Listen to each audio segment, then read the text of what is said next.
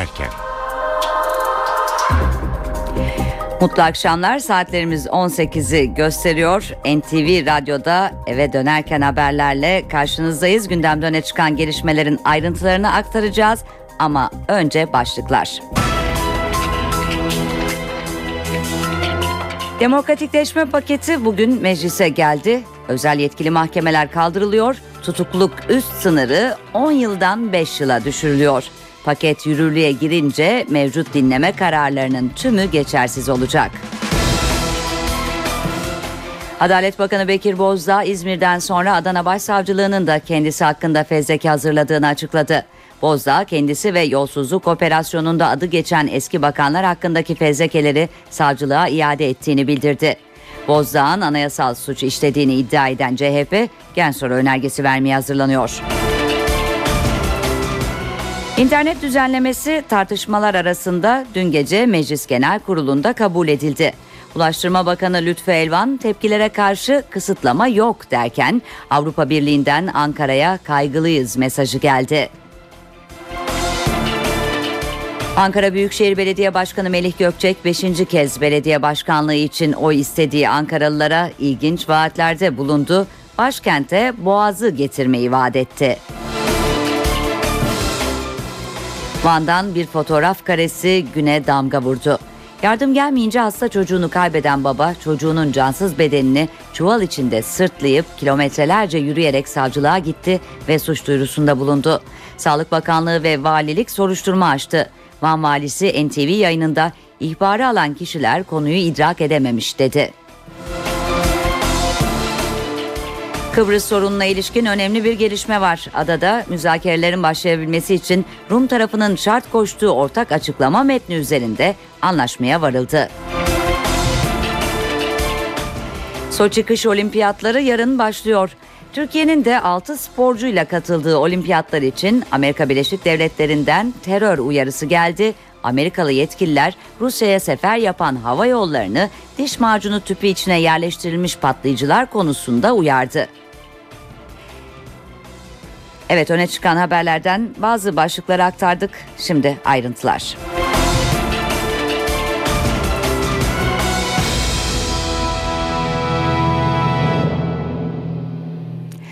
Ve seçim öncesi mecliste gündem yoğun. Tartışmalı internet düzenlemesini de içeren torba yasanın ardından demokratikleşme paketi gelecek. Bugün meclise sunulan paket özel yetkili mahkemeleri kaldırıyor, tutuklulukta 10 yıl olan üst sınırı 5 yıla indiriyor, dinlemelere ilişkinde önemli maddeler içeriyor. Sırada parlamento günlüğü var. NTV muhabiri Miray Aktağ Uluç'a bağlanacağız. Evet Miray sana bırakalım sözü. Ayrıntıları senden dinleyelim. Yargıya ilişkin 22 maddelik değişiklik paketi bugün Türkiye Büyük Millet Meclisi'ne sunuldu. Geçen haftadan bu yana meclise sunulmasını beklediğimiz bir paketti bu ve son şeklini önceki gün Başbakan Yardımcısı Beşir e, e, Atalay'ın başkanlığındaki bir heyet vermişti ve onun ardından Adalet Bakanlığı son çalışmaları yaptıktan sonra bugün sabah saatlerinde Türkiye Büyük Millet Meclisi Başkanlığı'na sunuldu bu paket. Öncelikle paketin akıbeti nasıl olacak onu aktaralım. Daha sonra düzenlemede neler olduğunu. Adalet Komisyonu'nun salı günü toplanarak teklifi görüşmesi planlanıyor. Paketle neler geliyor hemen aktaralım. Terörle mücadele kanun 10. maddesi kaldırılıyor. Ancak terörle mücadele kanun tamamen kaldırılmış anlamına gelmiyor bu. Böylelikle özel yetkili mahkemeler tarihe karışıyor 10. maddenin kaldırılmasıyla beraber. Özel yetkili mahkemelerin hukuk sisteminde bulunmaması nedeniyle artık bu mahkemelerin baktığı davalara ağır ceza mahkemeleri bakacak. Tutukluk süreleriyle ilgili önemli bir düzenleme var. Bunun ilk açıklaması Başbakan Recep Tayyip Erdoğan'dan gelmişti. Berlin hareketinden önce yapmıştı bu açıklamayı Başbakan. İşte o açıklamadan sonra bu düzenlemede yine bu değişiklik yer alacak. Üst sınır 10 yıldan 5 yıla inecek ancak ceza muhakemesi alanına giren suçlarda bu süre bir yıl daha uzatıl, uzatılabilecek. Savunma avukatları artık dava dosyalarına daha kolay erişecekler. Dava dosyalarının erişimine yönelik kısıtlamaların tamamı ortadan kalkıyor. 22 maddelik bu pakette yer alan düzenlemeye göre. Kişisel verilerin hukuka aykırı olarak alanlara ağır cezalar gelecek bundan böyle ve dinleme kararını 3 kıdemli hakimden oluşan ağır ceza mahkemesi heyeti oy birliğiyle verebilecek. Mevcut dinleme kararlarının tümü yasa kabul edildiğinde geçersiz hale gelecek. Aslında bu paketteki beklenmeyen daha doğrusu sürpriz olan düzenlemelerden biri bu. Mevcut dinleme kararlarının tümü yasa kabul edildiğinde geçersiz hale gelecek olması dinlemelerin devam edilebilmesi için yeniden karar alınmasını gerektirecek. Halen devam edilen dinlemeler bu e, yasa geçtikten sonra yeniden gözden geçirilmek zorunda olacak ve kimin telefonu dinleniyorsa onun ismi yer alacak. Başka isim adına dinleme kararı alınamayacak. Suçla ilgisi olmayan belge ve dinleme kayıtları yok edilecek. Mal varlığına tedbir konulması konusunda da önemli bir düzenleme var. Eskiden mal varlıklarına tedbir konulması bu kadar e, zorlu olmuyordu. Bu düzenlemenin ardından neler gerekecek? SPK, BDDK ve MASAK gelirin o suçtan elde edildiğine yönelik bir raporu eğer olursa böyle bu yönde bir rapor verirse bu üç kurum o zaman mal varlığına tedbir konulabilecek. Aksi hallerde mal varlığına tedbir konulması söz konusu olmayacak ve tedbire tek hakimin karar vermesi yerine ağır ceza mahkemesinde oy birliği ile karar verilecek. Tedbiri tek başına tek hakim koyamayacak. Mal varlığına yönelik tedbir kararları yasa yürürlüğe girdiği andan itibaren bir ay içinde gözden geçirecek. Yani halen mal varlığına tedbir koyulmuş kişiler var ise ki 17 Aralık operasyonundan sonra böyle durumlar yaşanmıştı. Bu kararların hepsi bir ay içinde gözden geçirilecek. Yeni karar alınmadıysa da tedbir kalkmış sayılacak.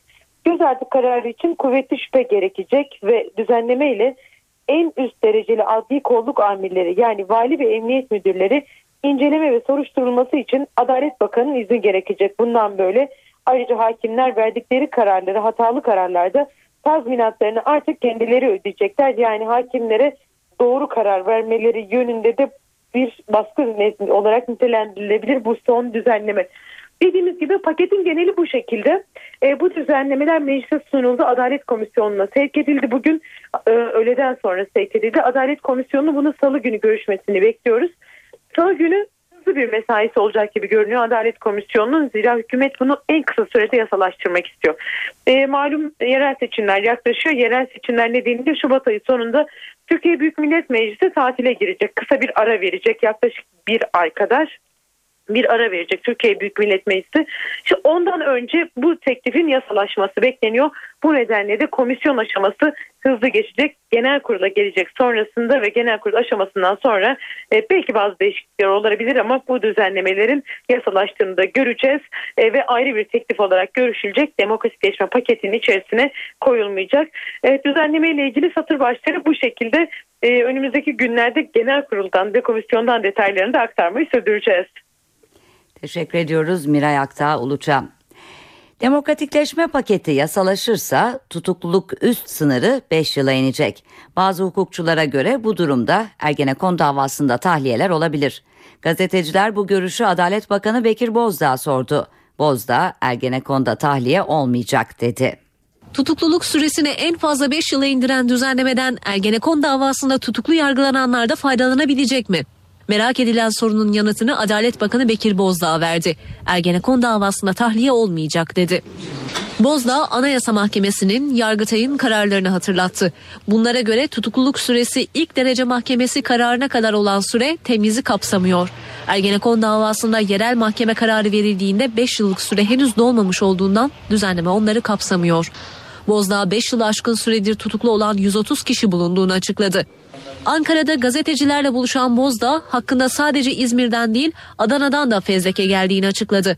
Adana'da MİT'e ait tırların durdurulması talimatını veren savcıyı aradığını, soruşturmanın gizliliği ve hukuk kuralları konusunda uyardığını söyledi. Bunun ardından savcının hakkında fezleke hazırladığını, o fezlekenin de iade edildiğini belirten Bozdağ, bana tek bir adalet bakanı gösterin ki hiçbir cumhuriyet savcısını aramamış olsun dedi. Bozdağ, dört eski bakan hakkındaki fezlekelerinde bakanlık genelgesi gereği doğrudan meclis başkanlığına gönderilmesi gerektiğini bu nedenle iade edildiğini söyledi. CHP lideri Kemal Kılıçdaroğlu da Adalet Bakanlığı'nın fezlekeleri savcılığa iade etmesine tepki gösterdi. Kılıçdaroğlu yolsuzluk olduğunu biliyorlar ve korktukları için kapatmaya çalışıyorlar dedi. CHP lideri 17 Aralık operasyonunda tutuklanan iş adamı Rıza Saraf'la ilgili de bir iddiada bulundu. Seçimlere kadar bunu uyutmak istiyorlar. Seçimden sonra da uyutmak istiyorlar. Bunu kapatmak istiyorlar. Ama bu o kadar büyük bir rüşvet, o kadar büyük bir yolsuzluk operasyonu ki bunun kapatılması mümkün değil. 247 milyar liralık bir toplam tutarı var bu işin. Bakanların bir değil, iki değil, üç değil, dört değil, beş değil, on, on beş kez, otuz kez rüşvet aldıkları tespit edilmiş. Fotoğraflarla tespit edilmiş, çantalarla tespit edilmiş, elbise e, askılıklarıyla taşınan paralarla tespit edilmiş. Bütün bunların hepsi tespit edilmiş, fotoğraflanmış, delillendirilmiş, dosyaya konmuş. Olaya nüfuz etmeye başladılar. Olayları kapatmaya başladılar. Savcıları görevden aldılar. Emniyet müdürlerini görevden aldılar. Dediler ki siz bu olayı bir şekliyle kapatın. Bu yapıldı mı? Yapıldı. Şimdi bunun arkasını nasıl kapatmak istiyorlar? Efendim işte bir paralel devlet var. O paralel devlet yolsuzluğu çıkarıyor. Kardeşim paralel devlet varsa gider paralel devletle mücadeleni yaparsın. Ben ayakkabı kutusuna saklanan 4,5 milyon doları merak ediyorum. İçeride tutuklu olan biliyorsunuz bir e, İran kökenli aslı, aslen İranlı olan zaraf var. Şimdi buna diyecekler ki seni çıkaracağız. Sen konuşma. Çünkü bu biraz daha beni içeride tutarsanız konuşacağım dedi. Haber gönderdi. Konuş, onun konuşması istenmiyor. Bir süre sonra onu çıkaracaklar. Önce mal varlıkların üzerindeki tedbiri kaldırdılar.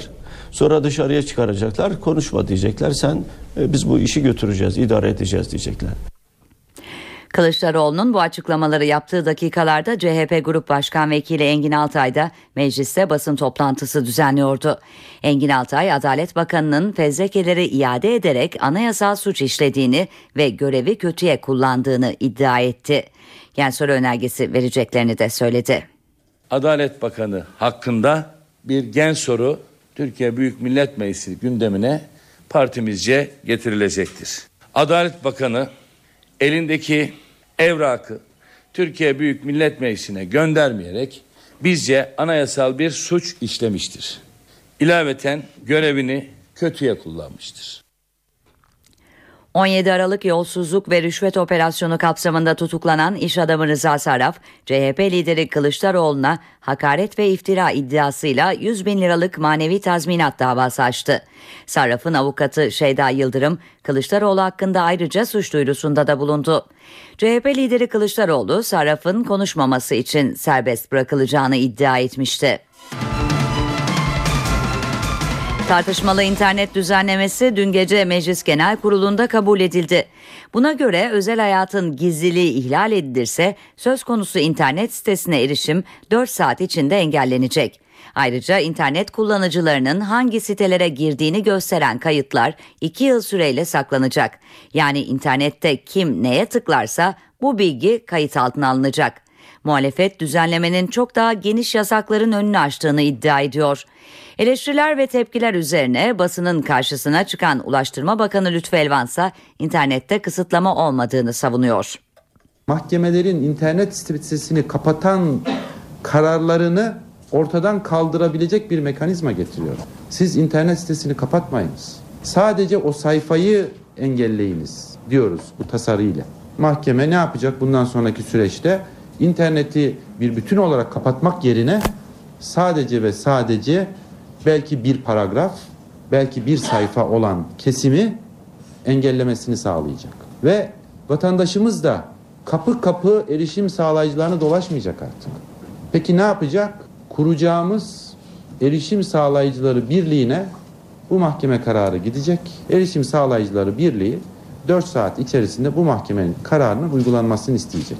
Tip kişilik haklarının ihlaline yönelik sürecin herhangi bir aşamasında hiçbir şekilde devrede değil ve tamamıyla süreç kişi, mahkeme ve erişim sağlayıcıları birliği arasında geçiyor.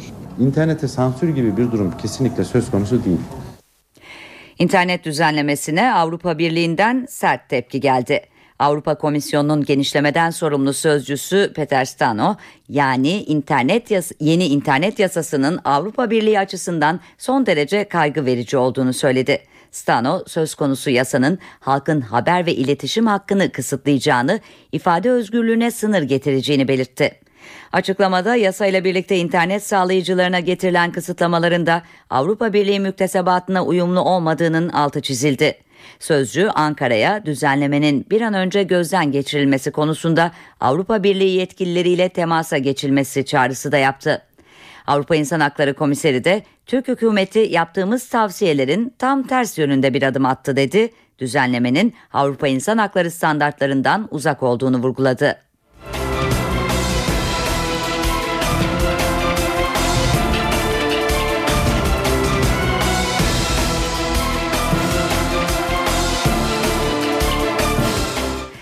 Adana'da MİT'e ait tırların durdurulması ile ilgili soruşturmada İçişleri Bakanlığı yetkilileri bir ön rapor hazırladı. Ön raporda hukuka aykırı organizasyon yapıldığı belirtildi. İçişleri Bakanı Efkan Ala da sorumlular ve albay bu gerekçeyle görevden alındı dedi. Adana'da tırlarda arama yapmak isteyen savcıların ardından İl Jandarma Alay Komutanı da görevden alınmıştı. Böcek haberlerine yayın yasağı geldi. Başbakan Erdoğan'ın ofisinde bulunan dinleme cihazı ile ilgili soruşturmayı yürüten Ankara Cumhuriyet Başsavcı Vekilliği basın yayın organlarında gerçeğe aykırı ve soruşturmanın gizliliğini ihlal eder nitelikte yayınlar yapıldığı gerekçesiyle nöbetçi hakimlere yayın yasağı konulması talebinde bulundu. Bu talebi değerlendiren mahkeme soruşturmanın milli güvenlik, ülkenin toprak bütünlüğünün korunması ve devlet sırları ile alakalı olduğu tespitiyle soruşturmanın gizliliğinin ihlal edilmesi ihtimaline karşı yayın yasağı getirdi. Atama bekleyen öğretmenlere bekledikleri haberi verelim. Milli Eğitim Bakanlığı farklı branşlarda 10 bin yeni öğretmenin atamasını yaptı. Sonuçlar bakanlığın internet sitesinden öğrenilebilecek. Başbakanın Brüksel ve Berlin seyahatlerinin ardından Türkiye'nin Avrupa Birliği sürecinde yeni adımlar konuşuluyor. Avrupa Birliği Bakanı Mevlüt Çavuşoğlu önümüzdeki günlerde iki yeni fasılın açılması konusunda ümitli. İtalya Cumhurbaşkanı Napolitano bu süreçte Türkiye'ye destek verdi. Almanya ve Fransa'yı eleştirdi. Avrupa Birliği süreci hakkında son açıklama ise Romanya Cumhurbaşkanı Basescu'dan geldi. Basescu, Türkiye'nin açılması için uğraştığı 23 ve 24. fasılların çok önemli olduğunu söyledi. Bu iki fasıl Avrupa Birliği'nin temelidir dedi. Daha fazla faslın açılmasını, müzakere sürecinin devam etmesini ve hızlandırılmasını arz ediyoruz. Türkiye Avrupa Birliği müzakerelerinde öncelikli olarak 23 ve 24. fasılların açılmasını istiyor. Avrupa Birliği Bakanı ve Başmüzakereci Mevlüt Çavuşoğlu, Romanya Cumhurbaşkanı Traian Basescu ile yatırım ve ticaret forumuna katıldı. Romanya Cumhurbaşkanı 23. başlık olan adalet faslının önemine vurgu yaptı. Avrupa Birliği'nin parasının iki yüzü vardır. Bir yüzünde adalet yazar ve üç nokta var. Bir yüzünde Schengen. Adalet konularını kapatmadan Avrupa Birliği üyesi olamazsınız. Cumhurbaşkanı Basescu kendi ülkesinin deneyimlerini de paylaştı. Adalet faslı çok zor ve uzun süren fasıldır. Mümkün olduğunca erken başlatacaksınız ki diğer fasıllar kapandığında bunun da kapanabilir duruma gelmesi gerekir. Basescu da Avrupa Birliği Bakanı Çavuşoğlu da karşılıklı yatırımlar için ülkelerinin ekonomik potansiyellerinden bahsetti. Basescu altyapı, enerji ve tarım gibi alanlarda yatırım çağrısı yaptı. Amerika Birleşik Devletleri'nin baskısıyla Kıbrıs'ta çözüm müzakerelerinin başlaması için Rumların şart koştuğu ortak açıklama konusundaki kriz aşıldı. Taraflar metin üzerinde büyük oranda uzlaştı. Buna göre adada egemenlik Türk ve Rum halkının olacak, Türk ve Rum devletlerinin vatandaşları aynı zamanda Birleşik Kıbrıs vatandaşı sayılacak. Rum yönetimi lideri Anastasiadis, Kıbrıs'ta çözüm müzakerelerinin yeniden başlama olasılığının yüksek olduğunu, tatmin edici bir noktaya varıldığını açıkladı. Rum lider Yunanistan'a giderek gelişmelerle ilgili Atina yönetimine bilgi verecek. Ve Suriye sınırında çatışmalar yeniden şiddetlendi. Silah sesleri sınırın Türkiye tarafındaki yerleşim bölgelerine kadar ulaştı. Suriye'nin Çobanbey tren istasyonu çevresinde Irak Şam İslam Devleti örgütüyle Özgür Suriye ordusu arasında çatışmanın sürdüğü bildiriliyor. Suriyeli Türkmenler de çatışmadan kaçıp Türkiye sınırına akın ediyor. Sınırda bu nedenle önlemler artırıldı. Bölgeye tank ve zırhlı araçlarla çok sayıda askeri personel sevk edildi.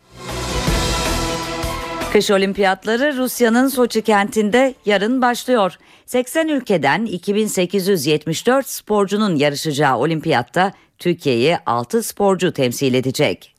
Spor dünyasının merakla beklediği Soçi kış olimpiyatlarının başlamasına çok az bir süre kala Amerika Birleşik Devletleri'nden terör uyarısı geldi. Amerika Birleşik Devletleri İç Güvenlik Bakanlığı kış olimpiyatları için Rusya'ya sefer yapmakta olan hava yollarını uyardı.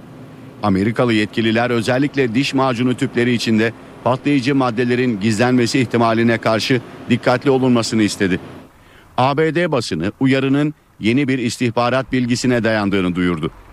Olimpiyatlar için Soçi'de bulunan sporcuların dikkati ise güvenlikten çok müsabakalara odaklanmış durumda. Burada istediğimiz yere çok rahat gidebiliyoruz. Uyarılar var ama ben bir sporcu olarak çok güvende hissediyorum. Soçi ve çevresinde güvenlik önlemleri için 40 bin güvenlik görevlisi iş başında. İki Amerikan savaş gemisi de olası tehditler nedeniyle olimpiyat oyunları boyunca Karadeniz'de olacak. Özellikle geçen Aralık ayında Volgograd'daki çifte intihar saldırısı ve militan gruplardan Soçi'ye yönelik tehditler olimpiyatların güvenliği konusunda endişeye neden olmuştu. 7 Şubat'ta başlayacak kış olimpiyatları 23 Şubat'ta sona erecek. Soçi olimpiyatlarının bir de güvenlik boyutu var.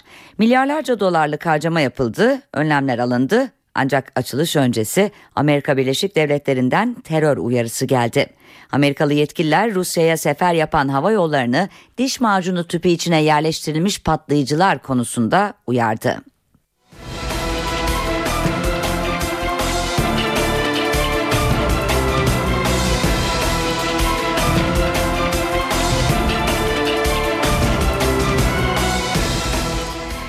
İran nükleer programını esnetti, yaptırımlar hafifledi. Kulislerde Amerika Birleşik Devletleri'nin İran'la doğrudan ticaret yapmaya başlayabileceği konuşuluyordu. Ancak Washington böyle bir planlarının olmadığını duyurdu.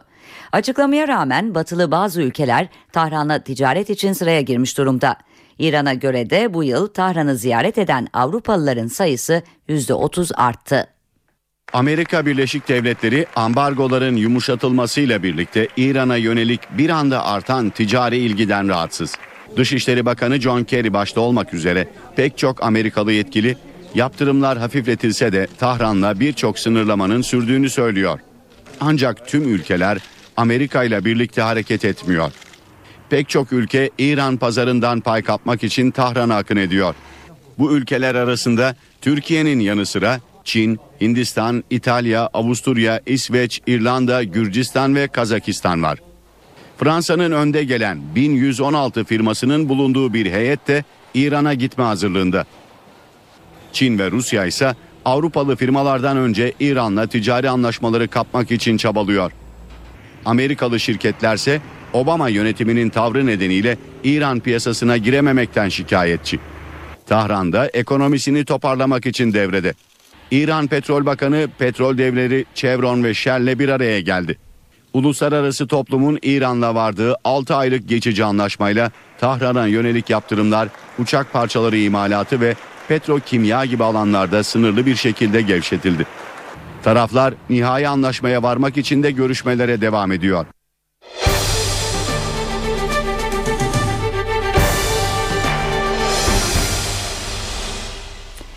CHP İstanbul Büyükşehir Belediye Başkan adayı Mustafa Sarıgül bugün Taksim Meydanı'na giderek basın açıklaması yapmak istedi ancak izin verilmedi.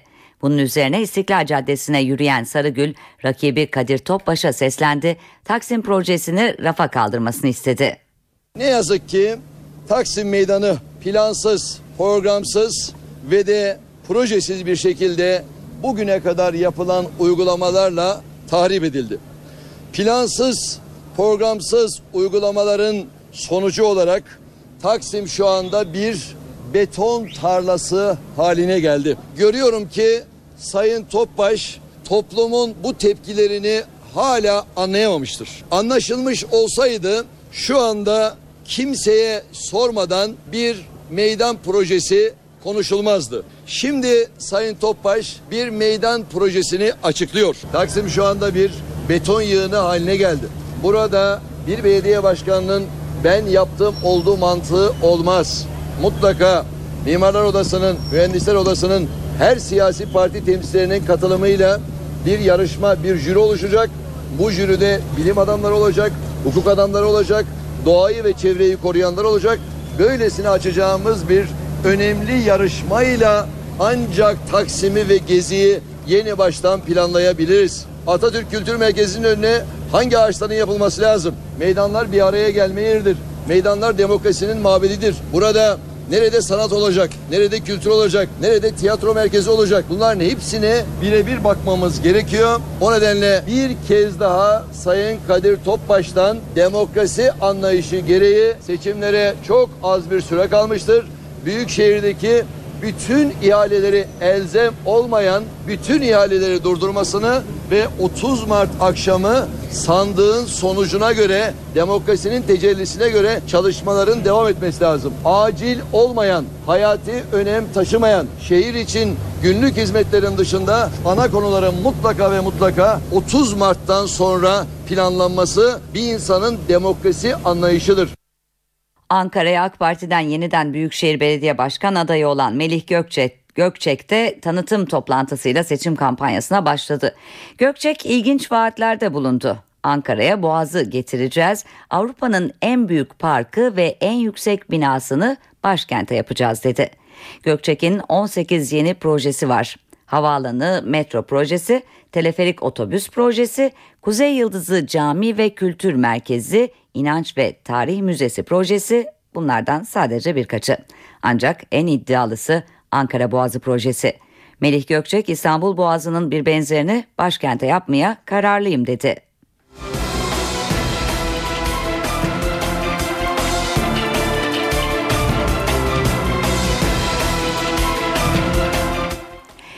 Diyarbakır'da seçim çalışması yapan AK Partili aday bir esnafla tartıştı. Esnaf döner bıçağıyla adayın üzerine yürüdü.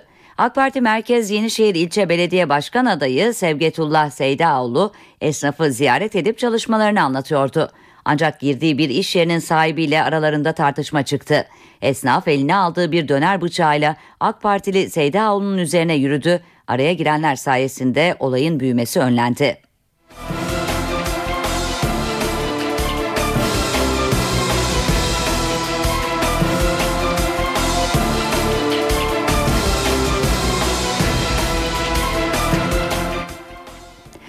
Saatlerimiz 18.32 NTV Radyo'da haberlere kısa bir ara vereceğiz ama önce günün gelişmelerinden satır başlarını hatırlayalım. Demokratikleşme paketi meclise geldi. 22 maddeden oluşan paketle özel yetkili mahkemeler tarih oluyor. Tutukluluk üst sınırı 10 yıldan 5 yıla düşüyor. Mevcut dinleme kararlarının tümü de düzenleme yasalaştığında geçersiz hale gelecek. İzmir'in ardından Adana Başsavcılığı'nın da Adalet Bakanı Bekir Bozdağ hakkında fezleke hazırladığı ortaya çıktı. Haberi kendisi veren Bakan Bozdağ, fezlekeleri yazıldığı nokta olan savcılığa iade ettiğini açıkladı. Bozdağ'ın anayasal suç işlediğini savunan CHP ise gen soru önergesi vermeye hazırlanıyor. Ulaştırma Bakanı Lütfü Elvan dün gece tartışmalar arasında meclisten geçen internet düzenlemesi hakkında konuştu. Kısıtlama yok diyen bakan engelleme kararlarını son aşamada yargının alacağını söyledi. Avrupa'dansa kaygılıyız açıklaması geldi. Eve dönerken haberlerle yeniden birlikteyiz. Van'dan bir fotoğraf karesi güne damga vurdu. Yardım gelmediği için hasta çocuğunu kaybeden acılı baba çocuğunun cansız bedenini çuval içinde sırtlayıp kardan kapanan yollarda kilometrelerce yürüyerek savcılığa gitti. Çocuğuna yardıma gelmeyenler hakkında suç duyurusunda bulundu. Sağlık Bakanı Mehmet Müezzinoğlu olayda bazı ihmaller yaşanmış olabileceğine dikkat çekti, soruşturma başlattıklarını söyledi. Valilik de olayı idari yönden soruşturuyor. İşte babanın çocuğunu kurtarmak için çırpındığı saatlerin ayrıntıları. Van'da 3 yaşındaki Muharrem Taş'ın hastaneye zamanında götürülemediği için hayatını kaybetmesine koordinasyon yetersizliği sebep oldu. Van valisi Nezih Doğan sürecin ilgililerce iyi yönetilemediğini söyledi. İhbarı alan arkadaşlarımızın e, meseleyi tam anlamıyla idrak edememelerden kaynaklanan bir problem yaşıyor. Bu olayın e, devlet açısından izahı çok kolay değil. Jandarmanın elinde e, e, detaylı bilgi yok. Sadece e, bir çocuğumuzun hasta olduğu ve e, Yalınca köyümüzde e, çelik mevzasında bulunduğu bilgisi var. Bunu 112'ye aktarıyor. 112'ye arkadaşlarımız e, hastayla görüşme e, niyetiyle meseleyi tam e, yönetemiyorlar. Van valisi 112 ekiplerine yapılan asılsız ihbarlardan yakındı. Yıllık olarak bizim 112 çağrı merkezimizde 4 milyon 300 bin çağrı düşüyor. Ancak bunun 49 bini doğru çağrılar. Doğrusu bu tip bir durumun hiçbir şekilde bahanesi olamaz bunlar. Ancak e, bu konuda da yurttaşlarımızın daha duyarlı davranması gerektiğini e, düşünüyoruz biz. Bölgedeki askeri kaynaklarsa jandarmanın bağlantıya geçilen her kurumdan teknik sorunlar ve bürokratik engeller nedeniyle olumsuz yanıt aldığını belirtti. Buna göre 1 Şubat Cumartesi günü 18.36'da mezzadan jandarma karakolu aranarak çocuğun hasta olduğu bildirildi. Jandarma 2 dakika sonra 112 acil servise ulaştı. Ancak paletli ambulans yok yanıtı aldı. Bunun üzerine il özel idaresinden yolun açılması istendi. Ancak kar temizleme araçlarının arızalı olduğu bilgisi verildi. Son olarak Karayolları 111. şube arandı. Ancak oradan da yetki sahamız değil yanıtı geldi. 24 saati aşan bir süreçte hasta çocuğun bulunduğu mezraya bir türlü gidilemedi ve küçük çocuk hayatını kaybetti. Aile 2 Şubat pazar günü saat 21'de çocuğun cenazesini hastaneye götürmek için yola çıktı. Muharrem'in cenazesi babası ve amcasının sırtında 16 kilometre taşındı. Saat 6 civarlarda gittim. Saat 11'de falan köye gittim. Saat 5 buçuk falan diye karakola aradım. Gece iki buçuğa kadar 5 6 7 saat arada geçmiş. Yani hiç kimse oraya ulaşmadı. Olayla ilgili hem Sağlık Bakanlığı'nın hem de valiliğin başlattığı soruşturma sürüyor. Bu arada 100. Yıl Üniversitesi'nde yapılan ön otopside küçük çocuğun zatürreden öldüğü saptandı. Ancak kesin ölüm nedeni Trabzon Adli Tıp Kurumu'na gönderilen örneklerin incelenmesinden sonra ortaya çıkacak. Doğuda kar ve soğuk hava etkisini sürdürüyor. Kars'ta köylerdeki listeleri kontrol eden seçim görevlileri 4 saat mahsur kaldı. Eksi 30 dereceyi bulan hava sıcaklığı bazı illerde hayatı durma noktasına getirdi. Doğuda karla mücadele sürüyor. Bir köyde seçmen listelerini kontrol eden görevliler dönüş yolunda kara saplandı. İçinde 16 görevlinin bulunduğu 3 araç 4 saate yakın mahsur kaldı. Kendi imkanlarıyla karı temizleyen görevliler halatla araçlarını çekerek yola devam etti. Doğuda karın yanı sıra dondurucu soğuk da hayatı zorlaştırıyor. Hava sıcaklığının eksi 30 dereceye düştüğü Kars'ta hayat durma noktasına geldi. Kentte çok sayıda aracın yakıt deposu dondu. Hem çalıştırıyoruz hem alttan üstten bundan yine sarmaya çalışıyoruz. Soğuk nedeniyle Kars çayıyla Van'daki Erçek Gölü de buz tuttu. Erzurum'da ise pazarcılar tezgahtaki ürünün donmaması için sık sık ateş yaktı. Allah soğukta çalışmak biraz sıkıntı ama alışkınız abi sıkıntı yok. Hava sıcaklığının eksi 33 dereceye düştüğü Ardahan'da ise kümesteki yumurtalar dondu. Hayatımızda ilk defa e, yumurtaların donarak çatladığını gördüm. Hakkari'nin Şemdinli ilçesinde 6 gün önce çığ altında kalan 4 İranlıyı arama çalışmaları sürüyor. Hava şartları nedeniyle zaman zaman ara verilen çalışmalarda İranlılara ait kişisel eşya bulundu. Ancak 4 kişinin izine henüz rastlanmadı. Şimdi bu gece ve yarın için hava tahminlerini alacağız. NTV Meteoroloji Editörü Gökhan Abur'u dinliyoruz. İyi akşamlar. Rüzgarın zayıflaması ve güneye dönmesiyle gündüz sıcaklıkları Ege ve Akdeniz'den başlayarak yeniden yükseliyor. İç ve doğuda ise hava soğuk. Sis, pus, doğuda ise don ve buzlanma etkisini sürdürmeye devam edecek. Hafta sonu sert lodos, batıda sıcaklıkları daha da yükseltecek. Doğuda ise soğuk hava etkisini hafta sonunda sürdürecek. Şubat ayının ilk haftasını bitiriyoruz ama beklenen yağışlar henüz gelmedi.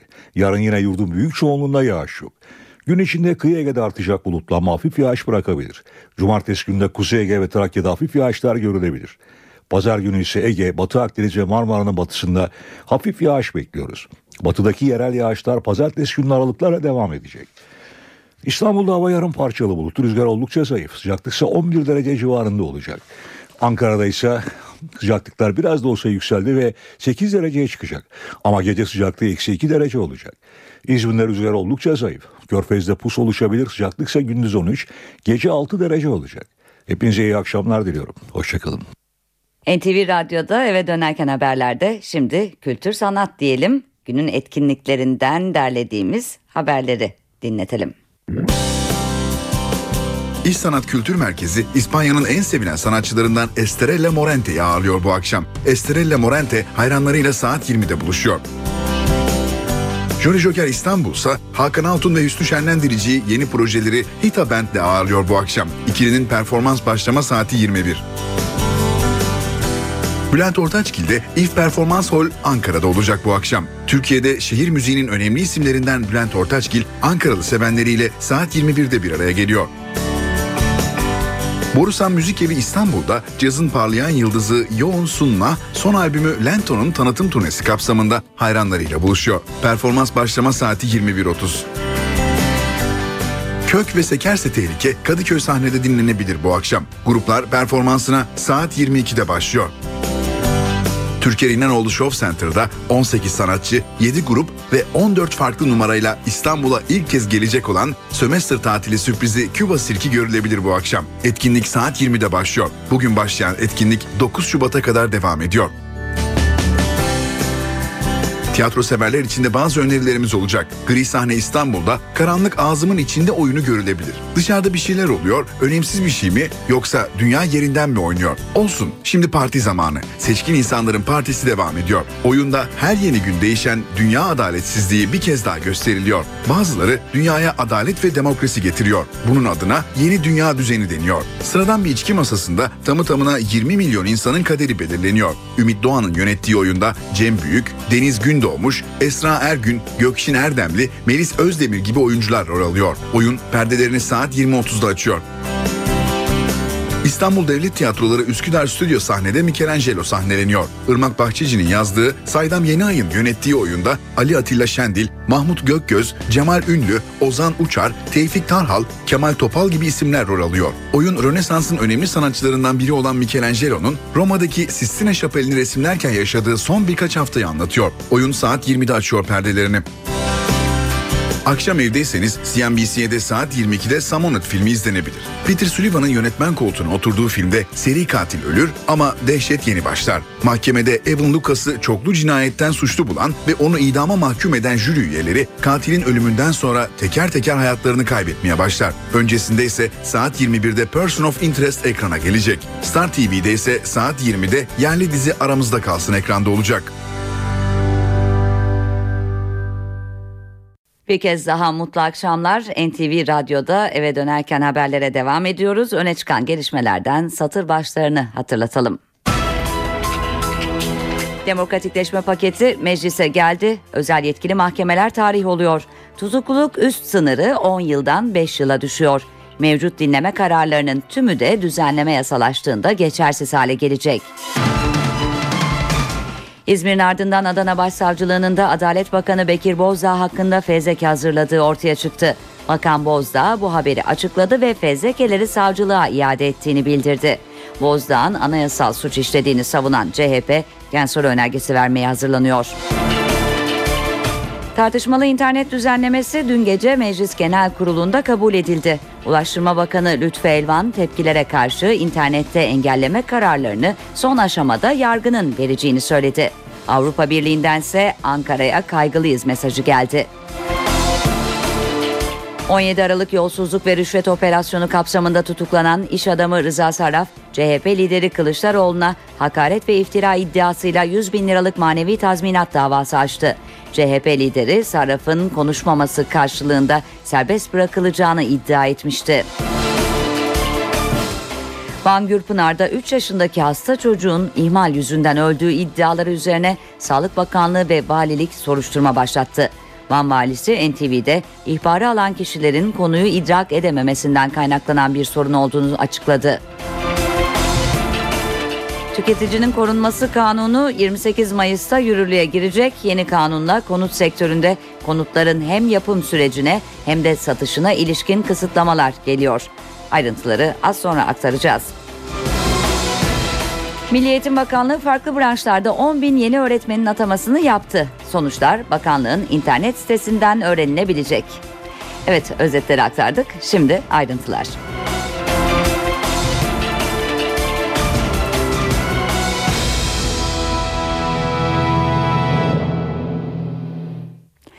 Demokratikleşme paketi meclise sunuldu. 22 maddeden oluşan paketle özel yetkili mahkemeler kaldırılıyor, tutuklulukta 10 yıl olan üst sınır 5 yıla indiriliyor. Ayrıca tasarı yasalaştığında mevcut dinleme kararlarının tümü geçersiz hale gelecek.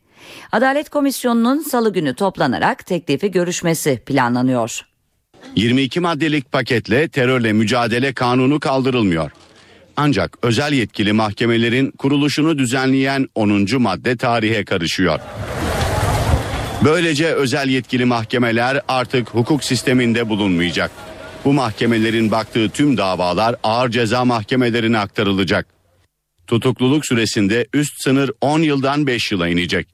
Ancak ceza muhakemesi alanına giren suçlarda bu süre bir yıl uzatılabilecek. Savunma avukatlarının dava dosyalarına erişimine yönelik kısıtlamalar ortadan kalkacak. Kişisel verileri hukuka aykırı olarak alanlara ağır cezalar gelecek. Dinleme kararını 3 kıdemli hakimden oluşan Ağır Ceza Mahkemesi heyeti oy birliğiyle verebilecek. Mevcut dinleme kararlarının tümü yasa kabul edildiğinde geçersiz hale gelecek. Dinlemelerin devam edebilmesi için yeniden karar alınması gerekecek. Kimin telefonu dinleniyorsa onun ismi yer alacak.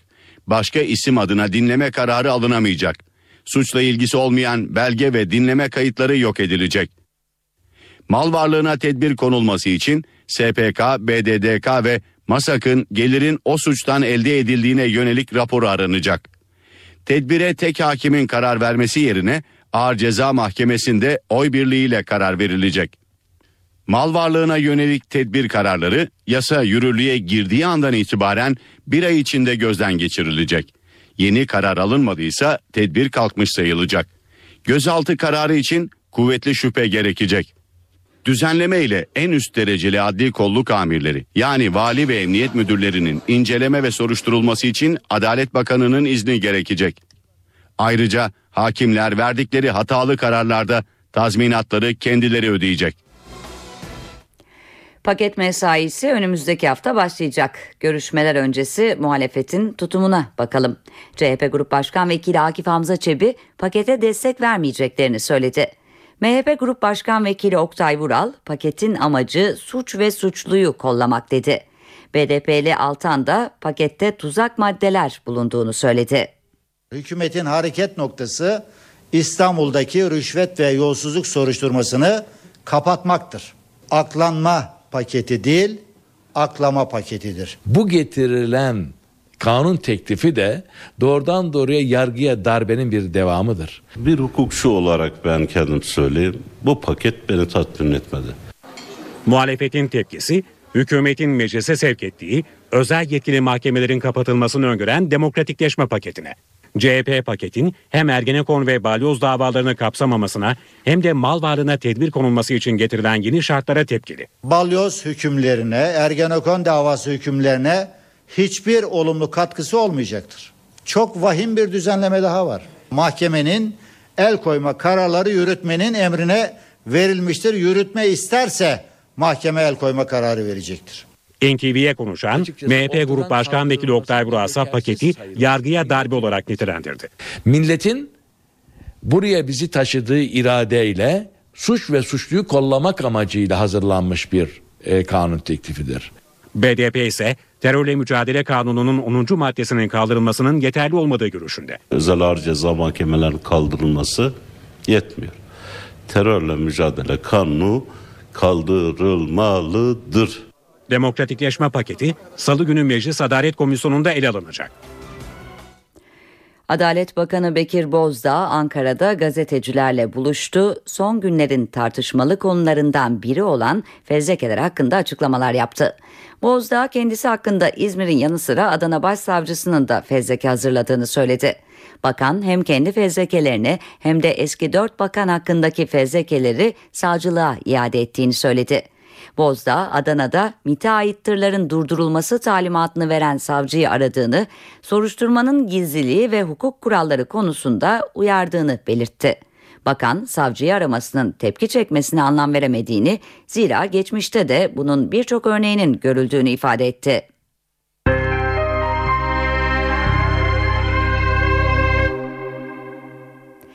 Ve spor gündeminden sıcak bir gelişmeyi aktaralım. Tahkim Kurulu Fenerbahçe'ye verilen bir maç seyircisiz oynama cezasını kaldırdı. Evet Fenerbahçe'ye verilen bir maç seyircisiz oynama cezası Tahkim Kurulu tarafından kaldırıldı. Elimize ulaşan yeni bir gelişmeydi bu spor gündeminden.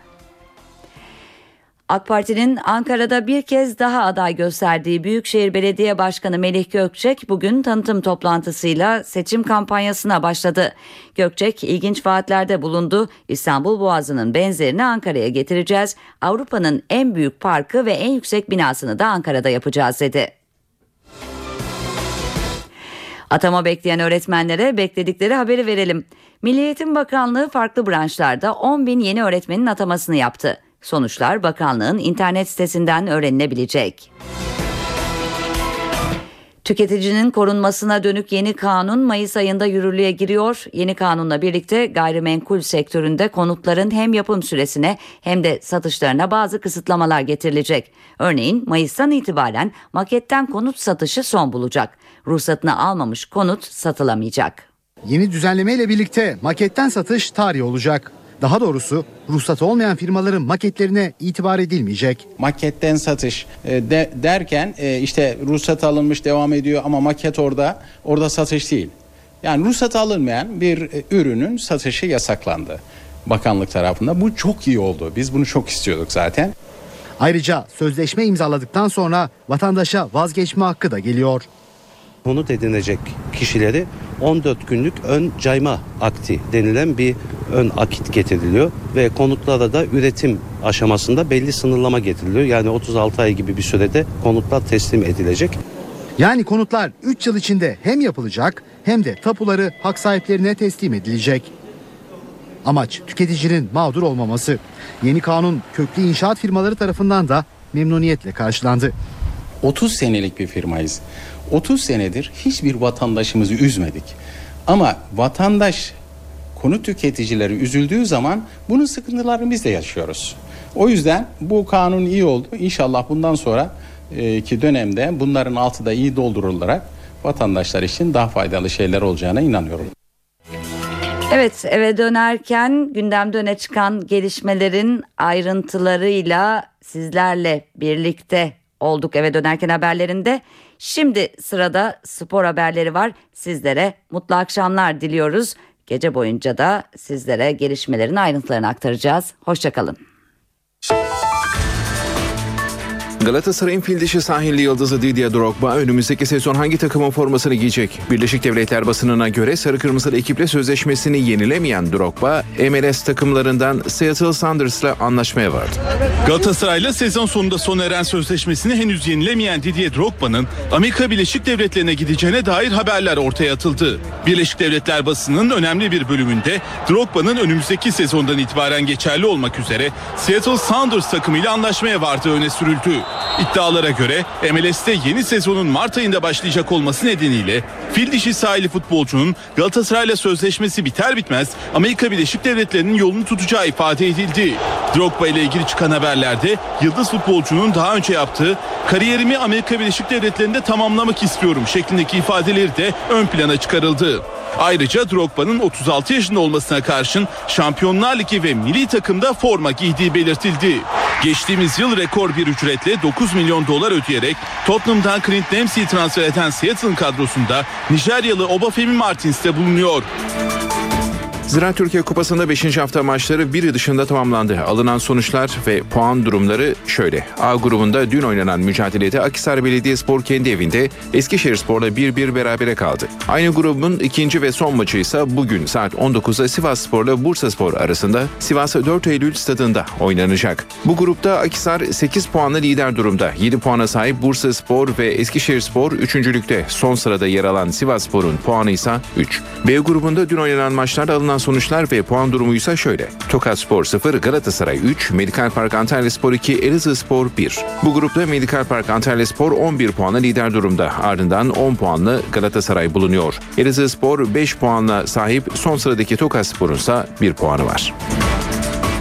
Beşiktaş'ta stat inşaatı devam ediyor. Peki siyah beyazlı taraftarların açılışını merakla beklediği Vodafone Arena'da çalışmalar ne durumda? NTV Spor ekibi gün boyu Dolmabahçe'deydi ve Beşiktaş İnşaat AŞ Genel Müdürü İhsan Coşkun'dan çalışmalarla ilgili son bilgileri aldı. Beşiktaş yeni stadını bekliyor.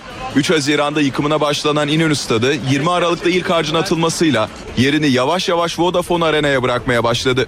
Siyah beyazlıların yeni mabedinde tribünler artık kendini gösteriyor. Eski kapalı tribünün yerine yapılan ve Vodafone Arena'nın D kısmı olarak adlandırılan bölümün ilk katı tamamlandı. Beşiktaş İnşaat AŞ Genel Müdürü İhsan Coşkun stadın geldiği son aşamayla ilgili detaylı bilgiler verdi. Şu anda D blokun aşağıda gördüğünüz eksi 3.90 kotunda e, otoparkların bulunduğu bölüm. Üstte 2.30 kotuna çıkıldı ve arkada görüyorsunuz 6.40 kotuna kolonlar yapılmaya başlandı. Yani bu ay sonunda biz 6.40 kotunda geçip onun da üzerine çıkarak e, Şubat ayının sonlarında karşıda gördüğünüz duvardan stadın içerisine girmeye başlayacağız artık. Arkada gördüğünüz eski yeni açığın olduğu tarafında ihalesi yapılıyor ve oranın da inşaatına herhalde 12'sinde ihale yapıldıktan sonra çok kısa bir zaman içerisinde başlanacak. E, Burada gördüğünüz testere kirişleri, o testere kirişlerindeki merdivenlerin olduğu bölüm biliyorsunuz onlar. Bütün basamaklar 42 bin seyirci kapasitesi olacağı düşüncemizle buranın da prefabrik imalatların da ihalesini de yaptık. Yani 42 bin tane prefabrik e, seyirci basamağı, seyirci oturma yerinin de ihalesi yapıldı. Onlar da fabrikada hazırlanacak prefabrik olarak ve buradaki bizim kirişler bittiği zaman da zaman içerisinde getirip hepsi yerine monte edilecek. Ağustos ayı içerisinde, Ağustos'un sonuna kadar da biz burayı bitiririz. Kimse merak etmesin. Fenerbahçe Hukuk Kurulu Başkan Aziz Yıldırım'ın taraftarların hassasiyetini gözeterek maçları tribünden izlemediğini açıkladı. Kurul Yıldırım'ın iddia edildiği gibi ömür boyu statta maç seyretmeme cezası olmadığını vurguladı. Fenerbahçe Başkanı Aziz Yıldırım'ın takımının maçlarını taraftarın hassasiyeti nedeniyle kendisine ayrılan özel tribünde izlediği bildirildi. Sarı lacivertli kulübün hukuk bürosu konuyla ilgili bir açıklama yaptı. Kulübün internet sitesinde yer alan açıklamada Aziz Yıldırım'ın ömür boyu statta maç seyretmeme cezası nedeniyle Fenerbahçe Konyaspor müsabakasını stat içerisindeki Fenerbahçe TV stüdyolarında izlediği iddialarına yanıt verildi. Bilgilendirme yazısında öncelikle belirtmek isteriz ki başkanımız tüm kamuoyunun bildiği üzere bu sezon oynanan maçları kendisiyle ilgili herhangi bir kısıtlama olmamasına karşın yaşanan sürece tepki gösteren taraftarlarımızın hassasiyetlerine dikkat göstererek tribünde kendisine ayrılan yerde izlememeyi tercih etmiştir denildi. Açıklamada genel kurul üyeleri Recep Özcan ve Timur Özcanoğlu'nun isimleri anılmadan iki ismin Aziz Yıldırım'ın statlara girişinin yasaklanması için yaptıkları suç duyurusunun Anadolu Cumhuriyet Savcılığı'nın kararıyla reddedildiği de vurgulandı. Beşiktaş'ın yeni transferi Jermaine Jones Gaziantep spor maçının kadrosunda yok. Birleşik Amerikalı oyuncu sakatı nedeniyle yarın forma giyemeyecek. Beşiktaş'ın devre arası transfer döneminde kadrosuna kattığı Jermaine Jones kasığında hissettiği ağrı nedeniyle son antrenmana katılamamıştı. MR'ı çekilen Birleşik Amerikalı oyuncunun kasığında yırtık meydana geldi açıklandı. Jones yarın Gaziantep spor deplasmanında oynamayacak. Eskişehir Spor'a kötü haber. Brezilyalı savunma oyuncusu Diego sakatı nedeniyle sezonu kapattı. Eskişehir Spor Kulübü sakatlığı resmi internet sitesinden yaptığı açıklamayla duyurdu. Açıklamada Diego Angelo'nun yapılan kontrolleri sonucu sağ bacak ön çapraz bağının koptuğu bildirildi. 28 yaşındaki defans oyuncusunun en kısa sürede ameliyat olup tedavi sürecinin başlayacağı belirtildi. Diego bu sezon Eskişehir Spor formasıyla 17 maça çıkıp 2 gol atmıştı. Fenerbahçe Ülker Spor Toto Erkekler Türkiye Kupası'nda yarı finale çıktı. Sarı lacivertli takım ikinci yarısı çekişmeli geçen maçta Trabzonspor Medikal Park'ı 72-66 yenerek son dörde kaldı. Basketbolda Spor Toto Erkekler Türkiye Kupası 8'li finallerinde Fenerbahçe Ülker, Trabzonspor Medikal Park'ı eleyerek yarı finale yükseldi. Fenerbahçe Ülker karşılaşmaya özellikle hücumda etkili başladı. Kleyza ve Bielitsa ile üst üste sayılar üreten Sarı lacivertliler ilk çeyreği 22-14 önde bitirdi. İkinci periyoda Ömer Onan ve Kenan'ın sayılarıyla başlayan Fenerbahçe, Kleyza ve Makaleb'in skora katkısıyla farkı giderek açtı ve soyunma odasına 21 sayı üstünlükle 50-29 önde gitti. Üçüncü çeyreğin ilk bir buçuk dakikasında iki takım da sayı atamazken Penny ile sessizliğini bozan Trabzonspor, Randall'ın da katkılarıyla arayı kapattı. Fenerbahçe Penny'i durdurmakta zorlansa da final periyoduna 59-53 üstün girdi. Son çeyrekte iyi savunmasıyla rakibine iki buçuk dakika sayı attırmayan Trabzonspor, Penny'e turnikesiyle farkı iki sayıya indirdi. Kleyza ve Bogdanovic ile maça dönen Fenerbahçe Ülker skor üstünlüğünü rakibine bırakmadı ve maçtan 72-66 galip ayrıldı. Sarı lacivertli takımda Linas Kleyza 21, Boma Kalep 17 sayıyla galibiyette başrolü oynadı. Trabzonspor'da 21 sayı atan Kirk Penny takımının en skorer ismi oldu. Fenerbahçe ülkere Kenan Sipahi'den kötü haber geldi. Trabzonspor maçına sakatlanan Sarı lacivertli oyuncu en az 3 ay sahalardan uzak kalacak. Trabzonspor Medikal Park'ta oynanan Spor Toto Erkekler Türkiye Kupası çeyrek finalinde sakatlanan Fenerbahçe Ülker'le Kenan Sipahi'nin sağ kolunda kırık meydana geldi ve ameliyat olacağı bildirildi. Hastaneye kaldırılan genç oyuncunun yapılan ilk kontrollerinde dirseğine giden kemikte kırık olduğu belirtildi. Ameliyata alınacak Kenan'ın yaklaşık 10-12 hafta sahalardan uzak kalması bekleniyor. Fenerbahçe Ülker'de geçen haftada sol diz ön çapraz bağları kopan Jasper Whitmer da sezonu kapatmıştı.